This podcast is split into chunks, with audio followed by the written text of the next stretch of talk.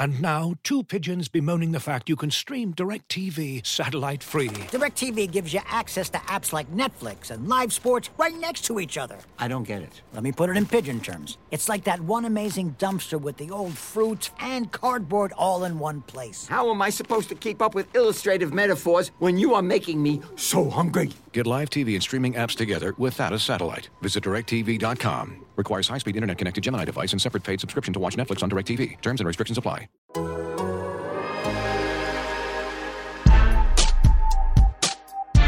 Okay, we're back. A new episode of Wizards After Dark. I I said I was coming back earlier this week. I didn't come back earlier this week. I wasn't feeling great, so we're getting a Thursday afternoon episode is the one episode of the week. That's the bad news. Only one episode this week. Although maybe it's good news if you just hate this podcast and listen to it anyway. But there's great news coming, which is that only one episode of the week means that Ben Standig is on 100% of the episodes this week. And and and not not only that, but normally we record over Skype and we just have audio and it's like we're on a phone call.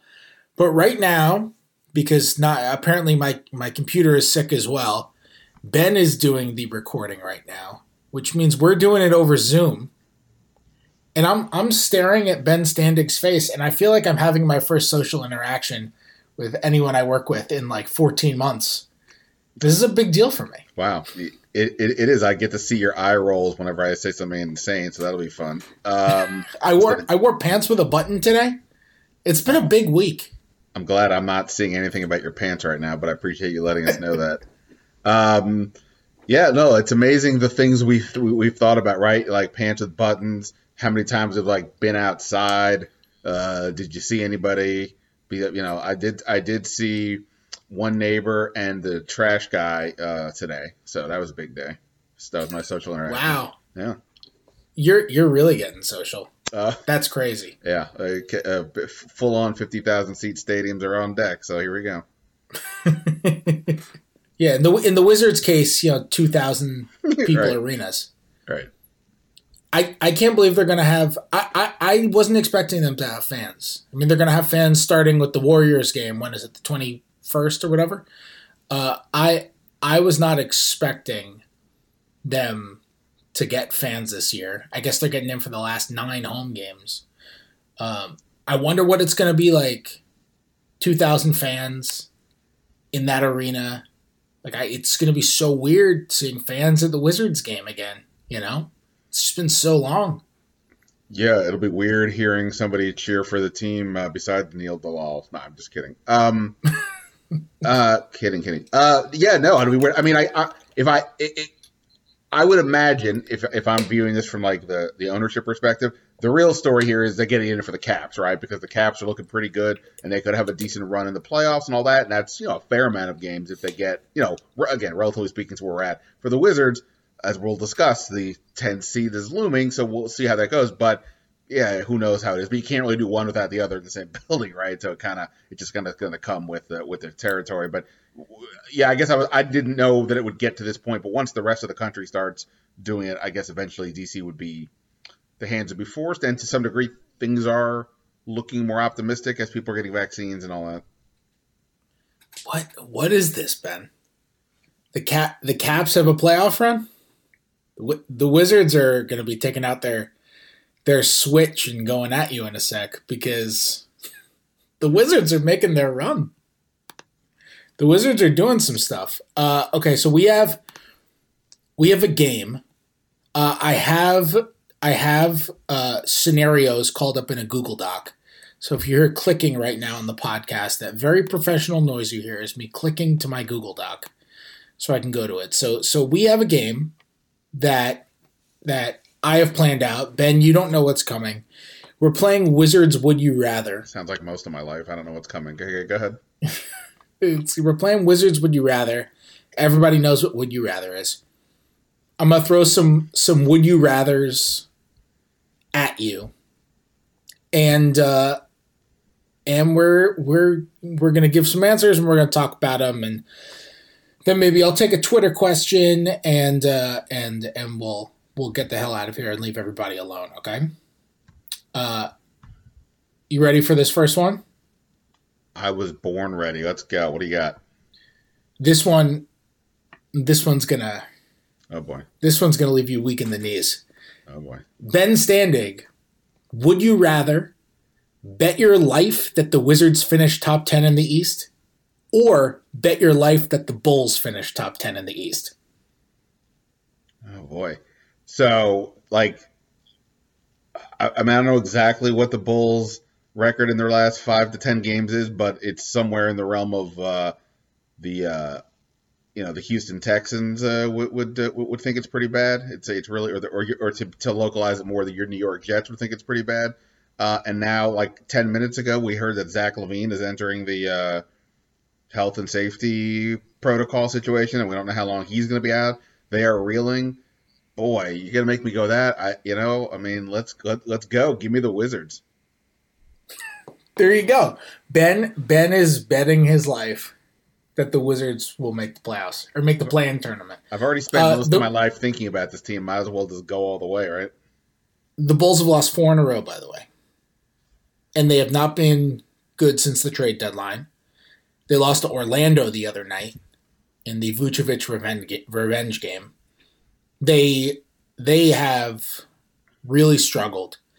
They look unkempt on both sides of the ball. LaVine is now out for at least a couple of games, right? And LaVine's having a great year. He's just become a really good player, and he's having a great year. I mean, I'm also going to look to strength of schedule on this one too. So there's you- there's a narrative with the Wizards that the Wizards only beat good teams and they lose to bad teams, which is like kind of true. It's more that they only beat they beat great teams and they lose to bad teams. They don't really beat good teams. They have a bad record against teams over 500. So what is this? They the Wizards are 12 and 22 against teams above 500 and they're 9 and 11 against teams below 500. So, you know, they're mu- they're significantly better against teams that are sub 500.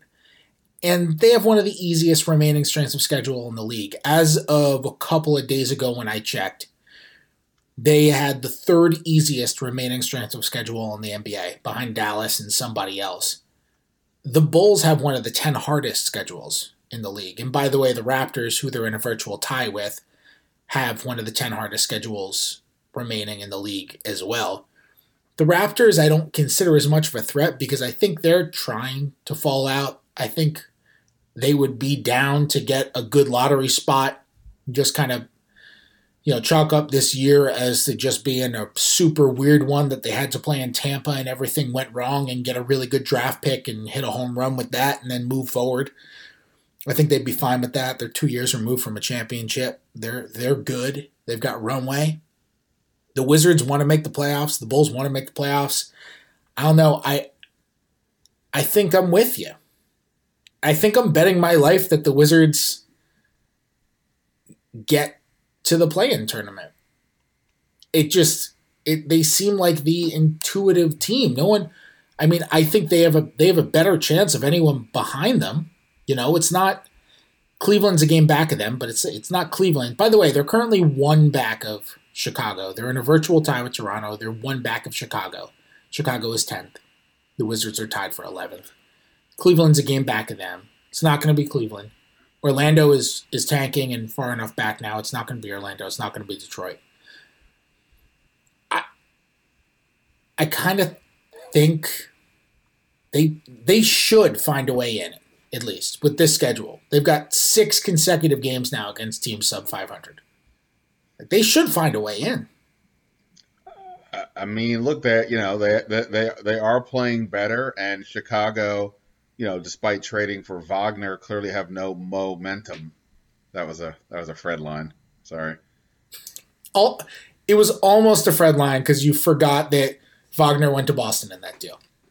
Oh my God, he did. Ah, close enough.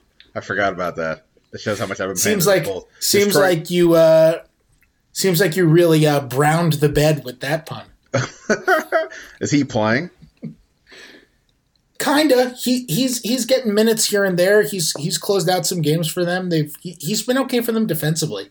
He's been pretty good for them defensively. Actually, he's he's shown a little something. I mean, it really is. used some defense, but hey, Gafford has been. You know, Gafford's been great for them.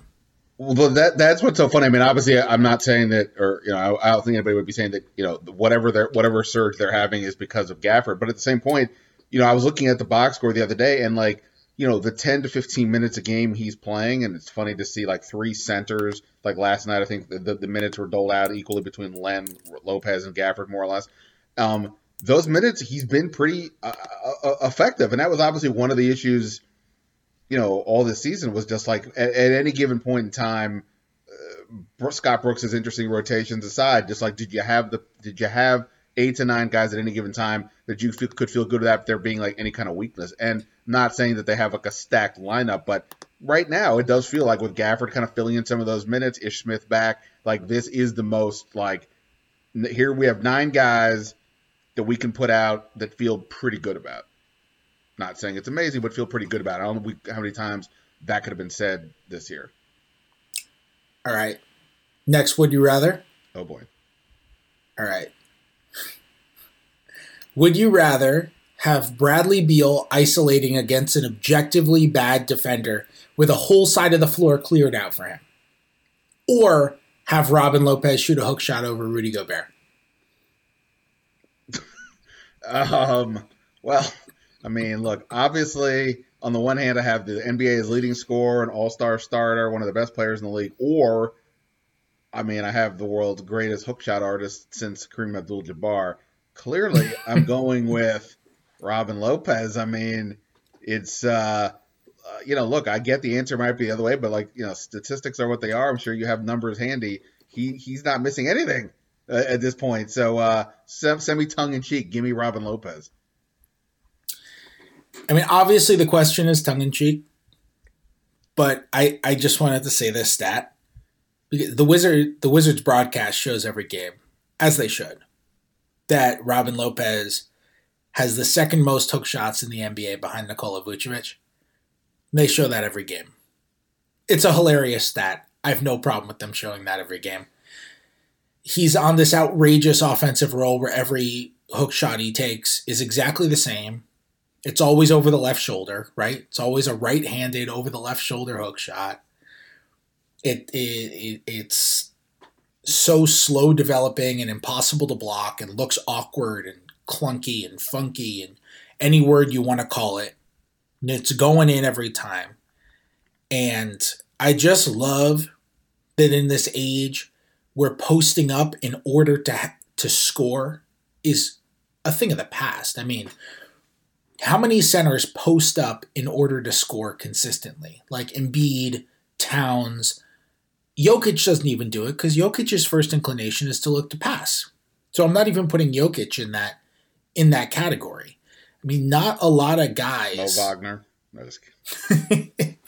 Not a lot of big guys do it. Uh, you know, like Russell Westbrook does it, but he does it with a smaller guard against him. He does it when he feels like he has a, mitch- a mismatch. It's it's not just like a first option for big guys anymore. It's just not what you do because the math bears out that it's not efficient. All that said, uh, of all the qualifying players in the NBA, I set the qualifier at like two post ups a game. Out of all the qualifying players in the NBA, Robin Lopez has been the most efficient post up player in the league this year. By far. The Wizards are averaging like 125 points per 100 possessions on possessions that end in a shot, a turnover, or a pass from him out of the post, according to Synergy Sports. It's hilarious. It's ridiculous. This is remarkable. It's I- I- amazing that he's been this good in the post, and it's just with a hook shot. That's it. Right. Well, whatever. I mean, Robin Lopez has been, you know, we're in the context of, hey, here are the players the Wizards added. You know, we, we, we typically don't really talk about him. He just sort of like comes with the furniture. We know Robin Lopez is a totally solid player. You're not expecting much more than that, and certainly I don't think anybody is expecting him to be anything in the realm of a, you know, steady offensive uh, force. And yeah, not force is a bit strong, but like, yeah, he's been totally Force. No. Lean into it. Force. You just bet your life on the Wizards getting the 10 seed. Lead into Force. Also, when I th- when I hear the word Force, I think of Star Wars, which somehow makes me think of Robin Lopez. So I think that kind of works. Although I may, for all I know, maybe he's a Marvel Universe guy. I don't know, but uh, He, he probably is. I He seems like somebody who would be an everything guy. But by the way, I'm gonna I'm I haven't said this, Fred. I'm I'm gonna at some point here on my podcast, I want to do like a Wizards thing, and I'm gonna make Fred come on. And I, I'm the topic I was thinking of is like forgetting this here, just looking ahead, like what do they actually have next year? And he's a free agent, so I'll just ask you now, like same money, is he coming? Do you think uh, would you bring him back? I mean, it depends on what you're going for next year. Same money? No. Because they they got to use they don't have bird rights on him because he's one year, and and they got to use. Um, they're cl- they're close to the the tax. I think they got to use that money and those resources differently, and get they get a wing who can defend and shoot. I think Right. that's And their weakness Gafford- is three point shooting. Their weakness is full time defense. You got Daniel Gafford because he is under contract for next year and the year after that at a very manageable number. One seven, I think it's next year, and one nine the year after that.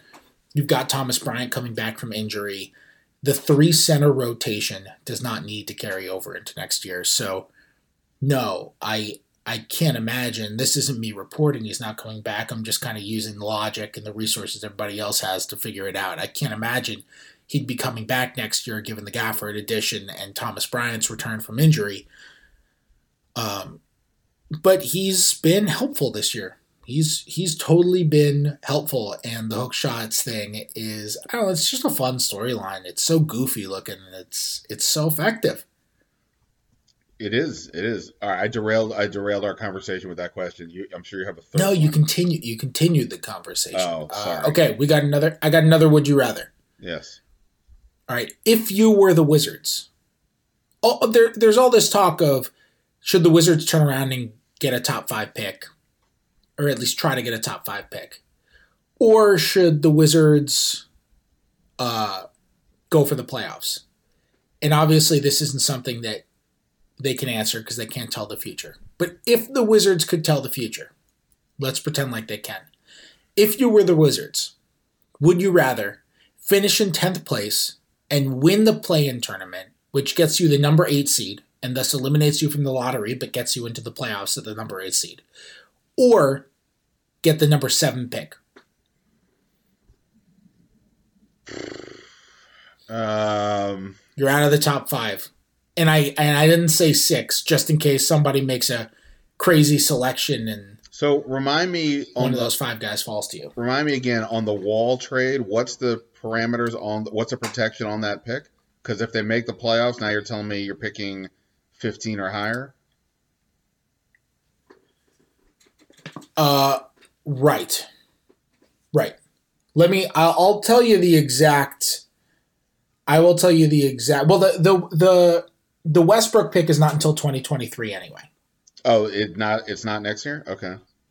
No, it's not. That's not till 2023 anyway. They have Oh, their well- they have their picks, but I can tell you the the protections on that if it Uh, factors into your answer to this. We, we what is definitely clear at this podcast is we're answering the question between me and Fred. Which one of us is ti- is more tired? Clearly, I, I'm, between the Mo Wagner not remembering the Westbrook thing, uh, I'm I am I am crushing it today. Um, all right, so seventh pick, or they make the playoffs and then presumably would lose, so we get the fifteenth pick, right? But you get the playoffs and that that that experience. Um, I, I mean, I, for me personally, I would go the seventh pick. That said, to me, the only justification for really like as an I understand Scott Brooks and the players are not going to try to lose, but in turn, and you know, the, the tanking is not on that end if there is if there is anything.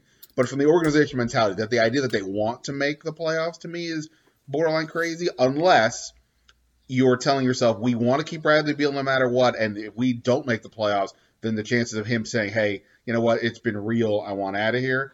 increase, then I'm like, all right, I guess in the scenario you're presenting in particular, I'd say go for it. But I, I guess I would, in general, I would say the seventh seed and just hope that whatever these, you know, five guys that every draft analyst seems to say maybe by draft day, you know, things do change and guys do drop, and maybe we're lucky and get one of them. I mean, you know, Deni Avdija was being projected as a top five pick, and then in the draft he goes eight, right? So things like that. Or he went nine. I mean, sorry, another mistake. You really are tired. uh, for what it's worth, the NFL the, draft, and I got you there. There we go. That's where your brain is. Yes. I can ask you about who the Jets are going to take at number two. That I can tell you. Discover the latest collections from David Yurman, as seen recently, styled on basketball stars like Jaime Jaquez, Jalen Green, D'Angelo Russell, and others. David Yurman is a celebrated American jewelry company inspired by the beauty of art, architecture, and the natural world. The story of David Yurman begins in New York City with David, a sculptor, and his wife Sybil, a painter and ceramicist. When the artists began collaborating, their goal was to simply make beautiful, designed objects to wear. Over 40 years later, the Yurmans and their son Evan continue to redefine American luxury jewelry with timeless, modern collections for women and men defined by inspiration, innovation, consummate craftsmanship, and cable, the brand's artistic signature. David Yurman's collections are available on davidyurman.com. Looking for an assist with your credit card but can't get a hold of anyone? Luckily, with 24 7 US based live customer service from Discover, everyone has the option to talk to a real person anytime, day or night. Yep, you heard that right. You can talk to a real human in customer service at any time. Sounds like a real game changer if you ask us. Make the right call and get the service you deserve with Discover. Limitations apply. See terms at discover.com/slash credit card. All right, we got we got one more would you rather, and then I'm diving into a Twitter question. All right, take on the mindset of being an NBA player, which I know you're very familiar with, as as you almost you almost made it. Um, would oh wow! Breaking news from Mark Stein, the most Ben Standig news ever. Well, who signed Justin Robinson? The Thunder are signing him to a second ten day contract. oh, is that right? nice. Um, all right. You're an NBA player. Would you rather win a scoring title or set the career triple doubles record? Both of these things might happen to separate members of the Wizards' backcourt this season. Right. So Westbrook can pass Oscar Robertson. What's he need? Like 10 or 11 more to go?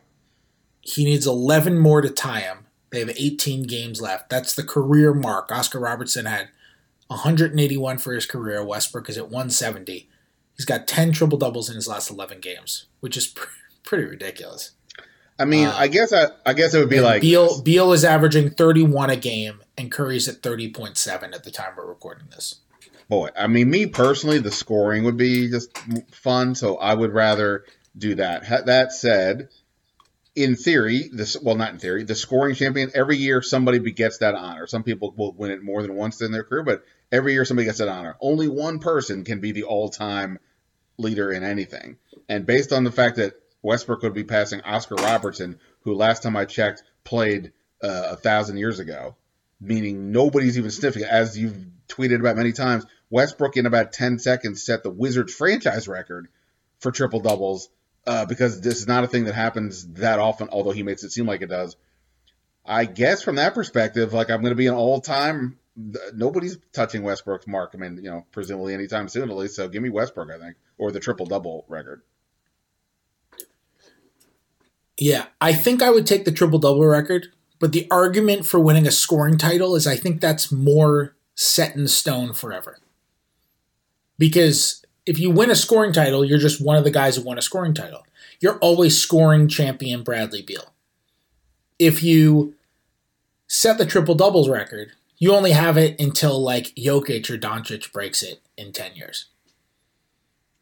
And then you're number two or number three on the all time triple double record list. Right. No, that's a good point. I think one is etched in stone and one seems pretty out there, but hypothetically it could be erased. Yeah, I think I'd rather have the triple double one because it's an all time record.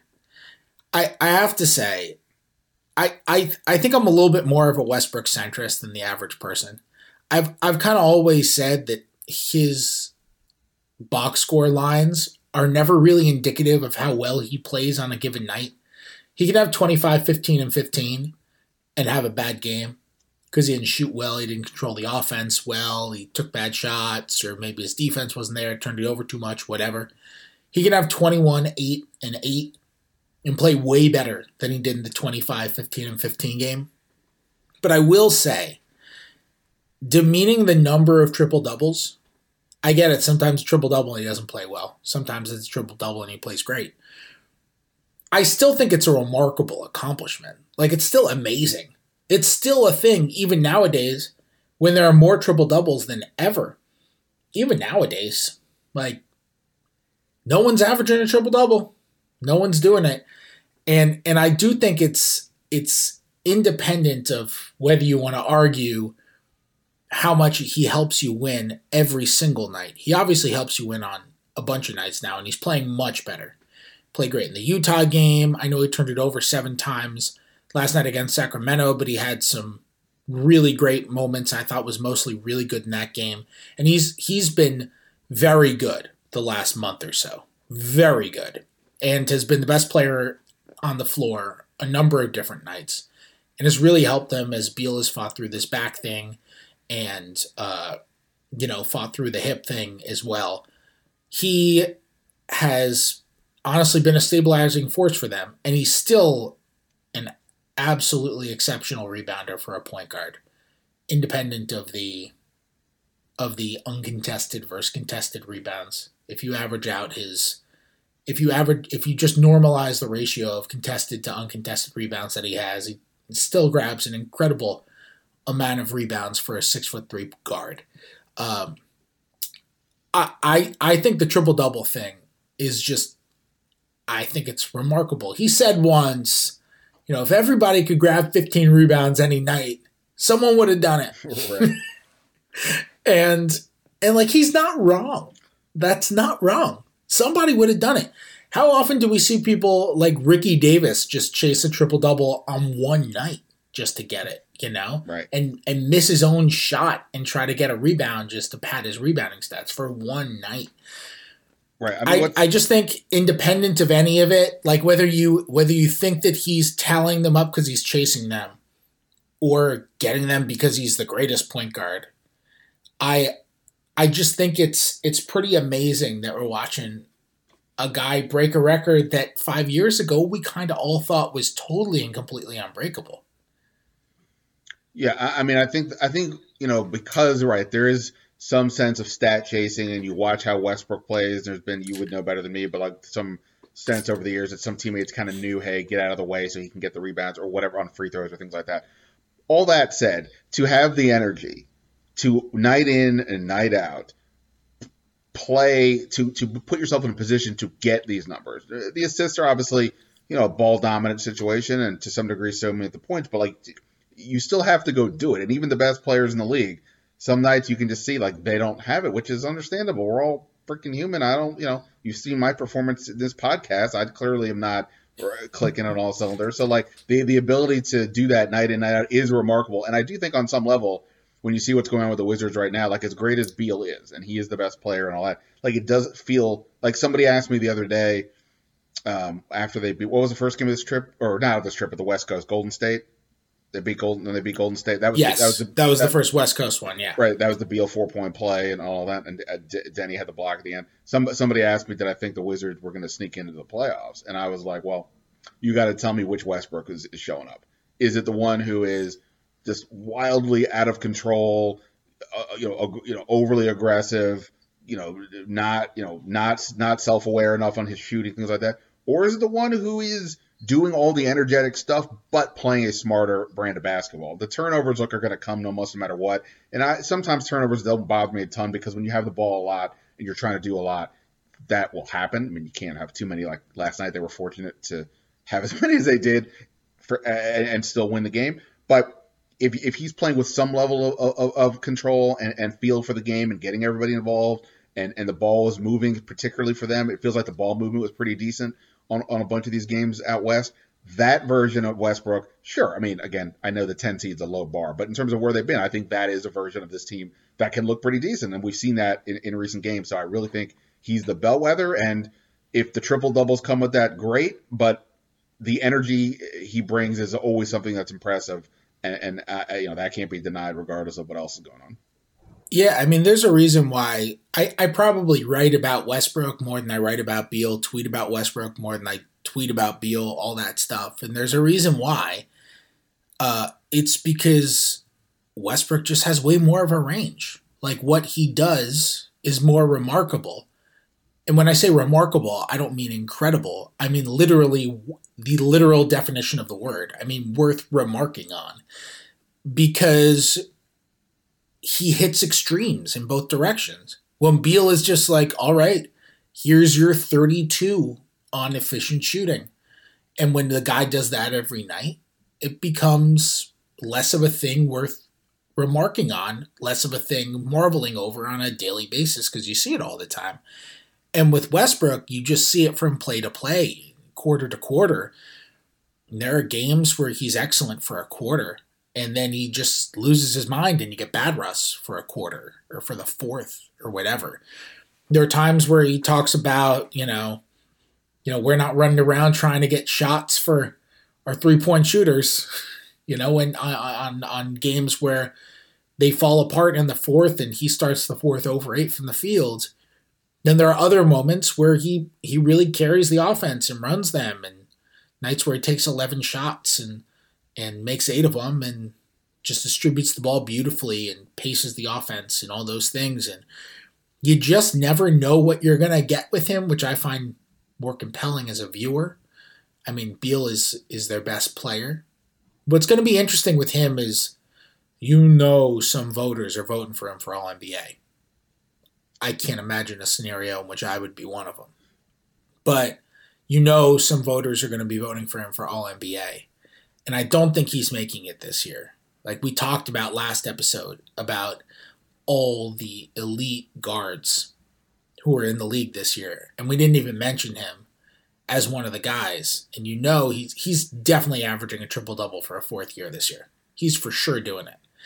And you know some of the voters are going to say triple double again. He's he's definitely got to be there, and he's had way too many down moments and had way too slow of a start of the year. Uh, with the quad injury for me to say that he's an all NBA guy. And the efficiency numbers are too low right now. He's been really good for a month, but that, that doesn't eliminate the first month and a half, two months of the season for me. Um, but I'm had, curious to see where he ends up. And he's going to take votes away from other guys, and he might take some votes away from Beal, by the way. I mean, with no disrespect to Westbrook, if, if we talk every year, right? There's there's always some questions about who voted for whom.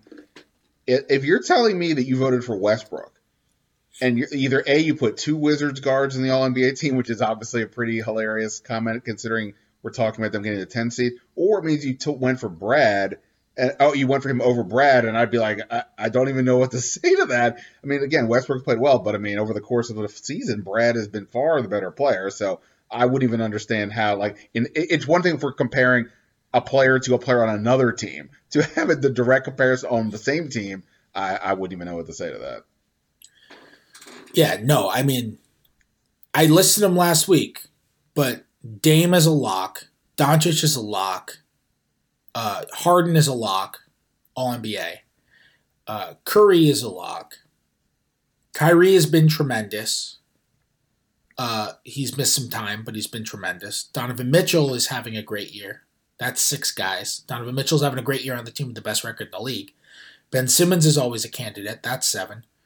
You got the two guys in the Suns, Chris Paul and Devin Booker, that gets you to nine. You got Beal. I mean, that's that's ten guys right there, and you've only got six spots. And LeBron was eligible at guard last year. Kawhi was eligible at guard last year. You got Khris Middleton.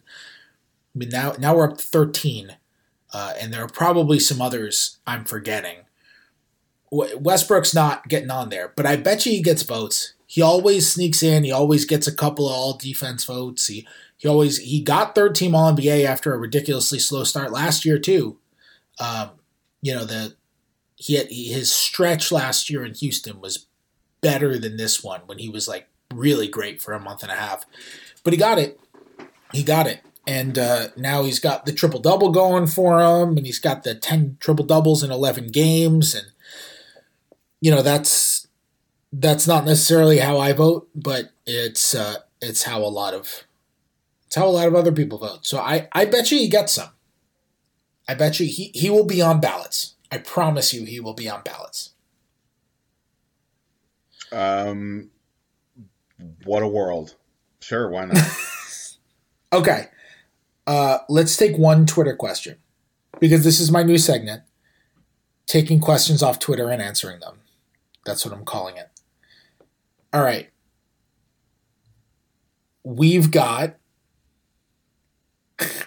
You know, it's so funny. I'm scrolling through the the Twitter questions when I tweet out, uh, and it's just like some some of the some of the Russ fans on Twitter are are are hilarious with the with the questions about about him and the triple doubles and whether it makes him the greatest point guard ever. But we just had a conversation about him, so here's what I'm taking.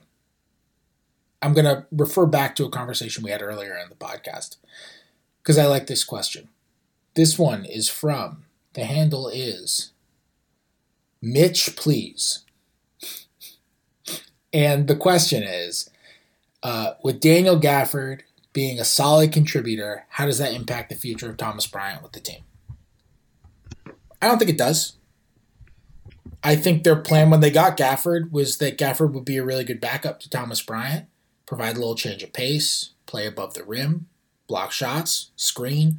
I mean, Bryant doesn't have to be a guy who plays 34 minutes, and I don't think that they're going to anticipate that after he had foot issues last year, and then he just tore an ACL. It'll allow him to ease him back. I mean, you could play Bryant 28 minutes, Gafford 20, Bryant 30 minutes, Gafford 18.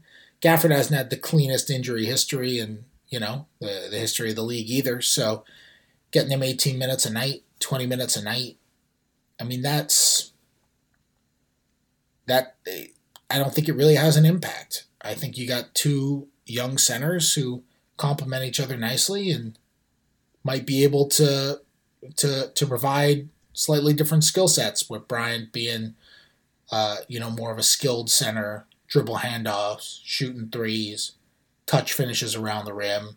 Gafford more of the above the rim guy, right?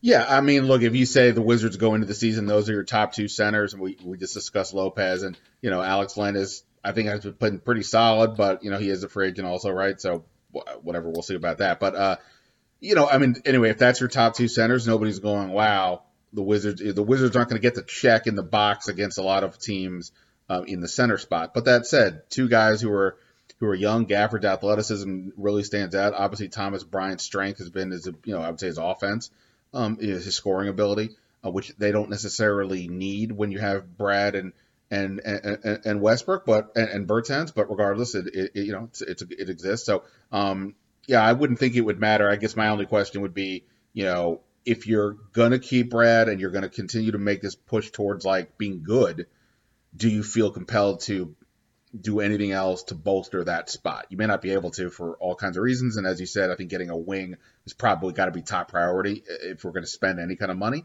But that would be my only question um, to, to, to, that. But yeah, otherwise, I don't think it really makes a, a big difference. Yeah, and and and they didn't trade for Gafford to replace Thomas Bryant. They traded for him to back up Thomas Bryant. That was part of the appeal of Gafford. He's on a team friendly, affordable contract for next season and the season after that.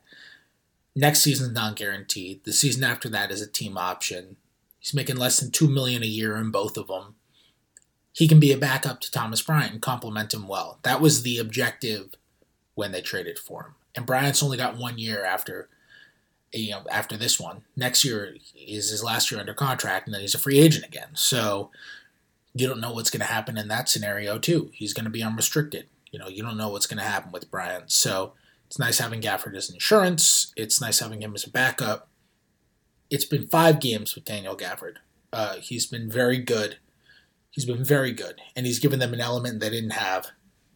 But it's not like they're I mean, there You is, know, it's not like they're throwing away Thomas Bryant. That's not happening. and there is another component to all this, which is to say, you know, the current head coach's contract ends at the end of the year. We don't know who's coaching next year. So depending, I mean, hypothetically, if you went with, I'm just making this up, Mike D'Antoni or a Mike D'Antoni type coach, well, that's one offense. Or you could go with a stodgy, old school situation in another way. So who knows? You know that that's a that's a factor as well. We don't know exactly what's going to happen.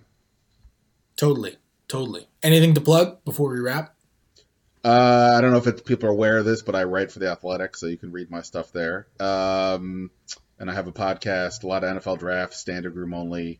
People seem to like the name. I don't know if they like the content, but I'll take I'll take the name. And uh, if you want to sign up, you want to read Ben's excellent NFL draft coverage, you want to read my mediocre Wizards coverage, uh, you want to read anything else on The Athletic, where we just have my colleagues are amazing. You can sign up. You can get full access to the site if you go to theathletic.com slash wizards after dark. You can sign up for $3.99 a month there. Again, that's theathletic.com slash wizards after dark. You can sign up for a full subscription to The Athletic for $3.99 a month. Totally worth it. Gets you everything your NBA, your WNBA, your NFL, your MLB, whatever you're looking for. Theathletic.com slash wizards after dark for $3.99 a month for a full subscription. Check it out. Tell your friends about Wizards After Dark. Subscribe to Wizards After Dark if you're just listening to this episode and you're not a subscriber already. You can head on to iTunes. You can leave a review. You can give us five stars. The written reviews always help a ton. Uh, I will be back next week with a new episode. Talk to you guys then.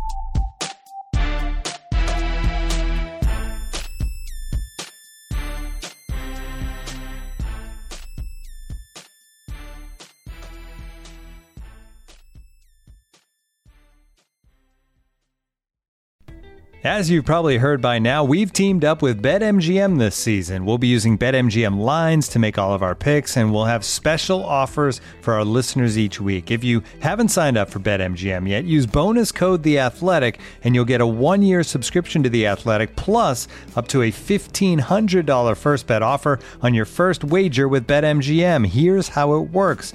Download the BetMGM app and sign up using bonus code The Athletic. Make your first deposit of at least $10. Place your first bet on any game and claim your voucher for a one-year subscription to The Athletic.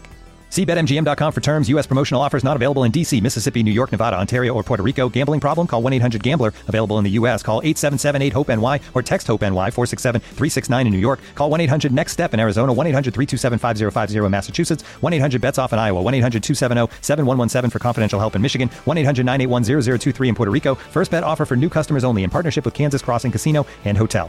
Don't forget, if you haven't signed up for BetMGM yet, use bonus code The Athletic, and you'll get a one-year subscription to The Athletic, plus up to a $1,500 first bet offer on your first wager.